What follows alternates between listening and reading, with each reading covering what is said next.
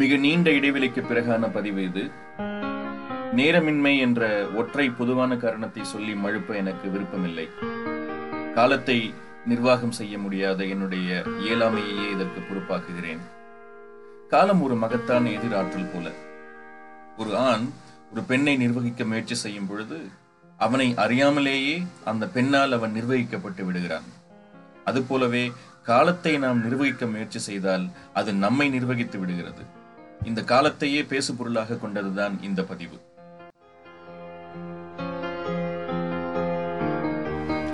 அதற்கு முன்னதாக, கடந்த ஓராண்டுக்கும் மேலாக இரவு பகல் பாராமல், கால நேரம் உணராமல் கொரோனா பெருந்தொற்றை எதிர்த்து போராடி வரும் மருத்துவர்கள், செவிலியர்கள், துப்புரவு தொழிலாளர்கள், ஆராய்ச்சியாளர்கள் மற்றும் அனைத்து முன்கள பணியாளர்களுக்கும் நமது மனம் கனிந்த நன்றிகளை அளிப்போம்.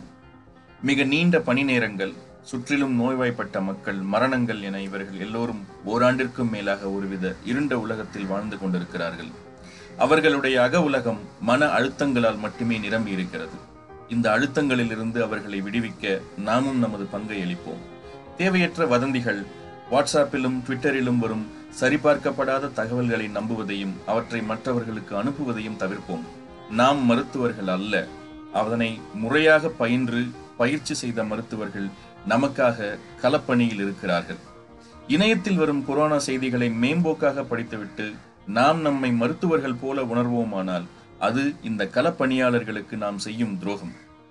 இந்த குறைந்தபட்ச பொறுப்புணர்வையாவது நாம் இந்த சமூகத்திற்கு கொடுப்போம்.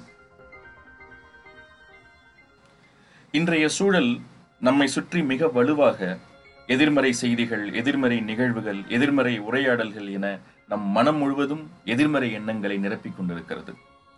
மக்கள் அச்சத்துடனே வாழ பழகி கொண்டிருக்கிறார்கள். இவை எல்லாமே இந்த பெருந்தொற்று நோயையும் அது நிகழ்த்தும் மரணங்களையும் மையப்படுத்தியே உருவாகி வருகிறது. மரணம் நிச்சயமாக மனிதனை பயம் கொள்ள வைக்கிறது. அது இந்த பெருந்தொற்று காலம் மட்டுமல்ல, இதற்கு முந்தைய காலத்திலும் இருந்தது, இதற்கு பிந்தைய காலத்திலும் இருக்கும். அடிப்படையில் நமக்கு பயம் என்ற உணர்வு ஏற்படுவது நாம் அறியாத ஒன்றினால்தான். அதனை நாம் அறிந்து கொள்வோமானால் அந்த அச்சத்திலிருந்து நம்மால் விடுபட முடியும். மரணம் என்னும் இந்த பயத்தை நாம் அறிவியல் புலத்திலிருந்தும் தத்துவ புலத்திலிருந்தும் புரிந்து கொள்ள முயற்சி செய்ய வேண்டும். ஒரு மனிதனின் இருப்பு என்பது வரையறுக்கப்பட்ட அறிவியல் கூறுகளாலும் பல எண்ணற்ற ஆற்றல்களின் கூட்டு வடிவமான ஒரு பேராற்றலாலும் உருவாகி வருகிறது. அதாவது அவனது உடல் பௌதீக, வேதியியல், மருத்துவ, அறிவியல் கூறுகளால் திட்டவட்டமாக ஒரு வரையறைக்குள் வகுக்கப்படுகிறது. அது உருவம் கொண்டது, ஸ்தூல வடிவம். அவனது மனம் ஒரு பேராற்றலின் கூட்டு வெளிப்பாடு. அது அருவம், சூட்சமம். வெறும் உடலை மட்டுமே நாம் ஒரு மனிதனின் இருப்பாக கொள்ள முடியாது. Cogito ergo sum, I think therefore I ஆம், இது டெஸ்கார்டஸின் தத்துவ கோட்பாடு. அதாவது நான் இருக்கிறேன் என்று நான் உணர்வதாலேயே என் இருப்பு உறுதி செய்யப்படுகிறது. நம்முடைய மனமே நம்முடைய சுயத்தை உருவாக்குகிறது. பொது புத்தியில் நமது இருப்பை இந்த உடல் மட்டுமே சார்ந்து நாம் புரிந்து கொள்கிறோம். நமது மனம் மூன்று கட்டமைப்புகளால் ஆனது. அதாவது கான்சியஸ், சப்கான்சியஸ், சூப்பர் கான்சியஸ். தமிழில் நினைவு மனம், கனவு மனம், நினைவிலி மனம். நாம் நமது மனதின் மேலடுக்கான நினைவு மனதிலேயே நம் வாழ்வை கழிக்கிறோம். அது அன்றாட வாழ்வின் சுகதுக்கங்களாலும் வெற்றி தோல்விகளாலும் அலைக்கழிக்கப்பட்டு அச்சம், துக்கம், கோபம், வஞ்சம், பழி உணர்வு போன்ற எதிர்மறை எண்ணங்களால் நிரப்பப்பட்டு கிடக்கிறது. நம்முடைய ஆழ்மன நிலைகளான கனவு நிலையிலும் நனவிலி நிலையிலும் நாம் நமது வாழ்வை தரிசிப்பதே இல்லை.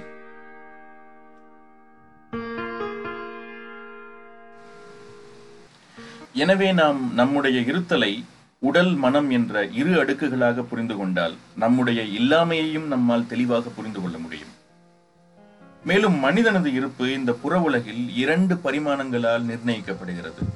ஸ்பேஸ் மற்றும் டைம், அதாவது காலமும் வெளியும். ஒரு மனிதன் இறக்கும் பொழுது அவன் அடையும் முதல் மரணம் இந்த பௌதீக மரணம். அவனது உடல் இல்லாமல் ஆகிறது. ஸ்பேஸ், டைம் என்ற இந்த இரண்டு பரிமாணங்களில் அவன் ஸ்பேஸ் அளக்கின்ற உடல் சார்ந்த இருப்பிலிருந்து இல்லாமல் ஆகிறான். ஆனால் அவன் அவனது மனம் என்னும் மனம் சார்ந்த இருப்பில், காலத்தில் வாழ்கிறான். தமிழ் மரபில் அதனால்தான் நாம் ஒரு மனிதன் இறக்கும் பொழுது அவர் காலமாகிவிட்டார் என்று சொல்கிறோம். ஒரு மனிதன் அடையும் இரண்டாவது மரணம் நினைவுலக மரணம். அவன் உடலால் மரணம் அடைந்த போதும் குறைந்தபட்சம் அடுத்த இரண்டு தலைமுறைக்காவது அவனது நண்பர்கள், குழந்தைகள், பேரன் பேத்திகளின் மூலம், அவர்களின் நினைவுகள் மூலம் அவன் தொடர்ந்து வாழ்கிறான். இது பெரும்பாலும் எல்லோரும் வாழும் நினைவுலக வாழ்வு. இறுதியாக அவன் அடையும் மரணமே புகழ் உலக மரணம். இது வெகு சிலர் மட்டுமே வாழும் வாழ்க்கை.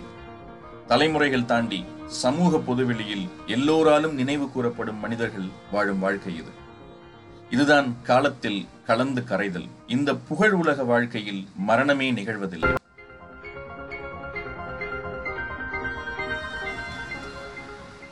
Death is either annihilation, a complete and final sleep, or death is a transmigration, where the soul would live somewhere else.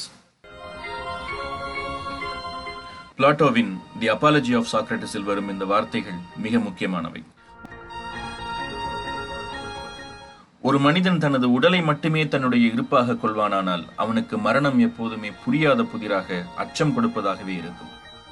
நான் என்னும் சுயத்திற்கிருக்கும் மனம் என்னும் அடையாளத்தை அவன் புரிந்து கொண்டால் மட்டுமே மரணம் என்னும் காலத்தில் கரையும் கலையை அவனால் முழுமையாக புரிந்து கொள்ள முடியும். நிறைவானதொரு வாழ்க்கையையும் அவனால் வாழ முடியும்.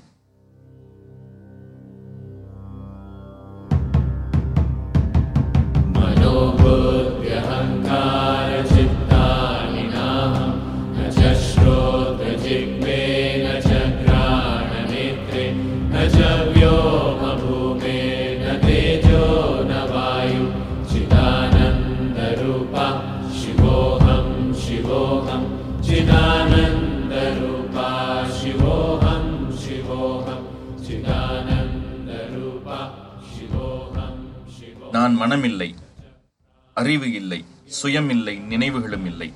நான் செவி இல்லை, உடல் இல்லை, நாசி இல்லை, கண்களும் இல்லை. நான் வெளி இல்லை, பூமி இல்லை, நெருப்பு இல்லை, நீரோ காற்றோ இல்லை. நான் பிரங்கையின் வடிவம், தூய பேரின்பத்தின் வடிவம். நான் நித்தியமான சிவம்.